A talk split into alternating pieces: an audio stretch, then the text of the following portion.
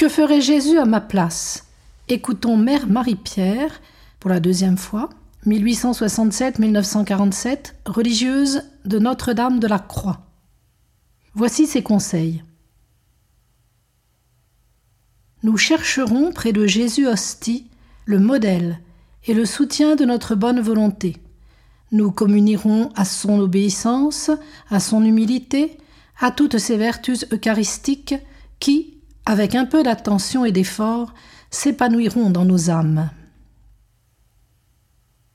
La Sainte Eucharistie, comme nous la comprenons et la goûtons mieux quand nous souffrons, c'est l'adorable hostie qui vous fera supporter votre vie à contre-jour en vous faisant pénétrer dans son mystère d'anéantissement par amour de son Père et des âmes, particulièrement de celles qui lui sont consacrées. Il faut que notre cœur contienne comme une parcelle du cœur de Dieu, sans quoi pas de vraie charité fraternelle.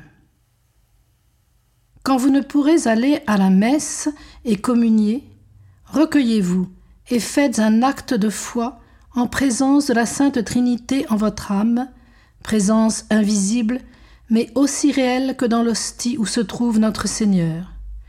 Avec Jésus, à qui vous vous unissez, adorez, aimez, remerciez, implorez miséricorde auprès du Père bien-aimé dont vous êtes la vraie fille. Priez-le de vous unir si bien à Jésus en tout que ce ne soit plus vous qui viviez, mais lui qui prie, souffre, aime en vous. C'est ce que saint Paul demandait pour lui et les premiers chrétiens. Exerçons-nous bien à cette vie d'intimité qui nous donnera un avant-goût du bonheur du ciel ici-bas. Voici deux témoignages la concernant. Elle possédait un empire absolu pour vous faire accepter les plus durs sacrifices. Quand elle avait dit Mon enfant, à la suite de Jésus, il faut vouloir précisément parce que cela coûte. Courage, Jésus a passé par là avant vous, sa grâce vous fortifiera. Alors on ne pouvait plus reculer, il fallait avancer. Sa bonté surnaturelle émanait du cœur de Jésus qu'elle s'attachait à imiter, bonté sans partialité, sans acception des avantages naturels ou surnaturels des sœurs. Elle s'ingéniait à faire plaisir à toutes, elle se donnait à toutes et à chacune avec tout son cœur, sans préférence. Chacune pouvait dire Elle est tout à moi.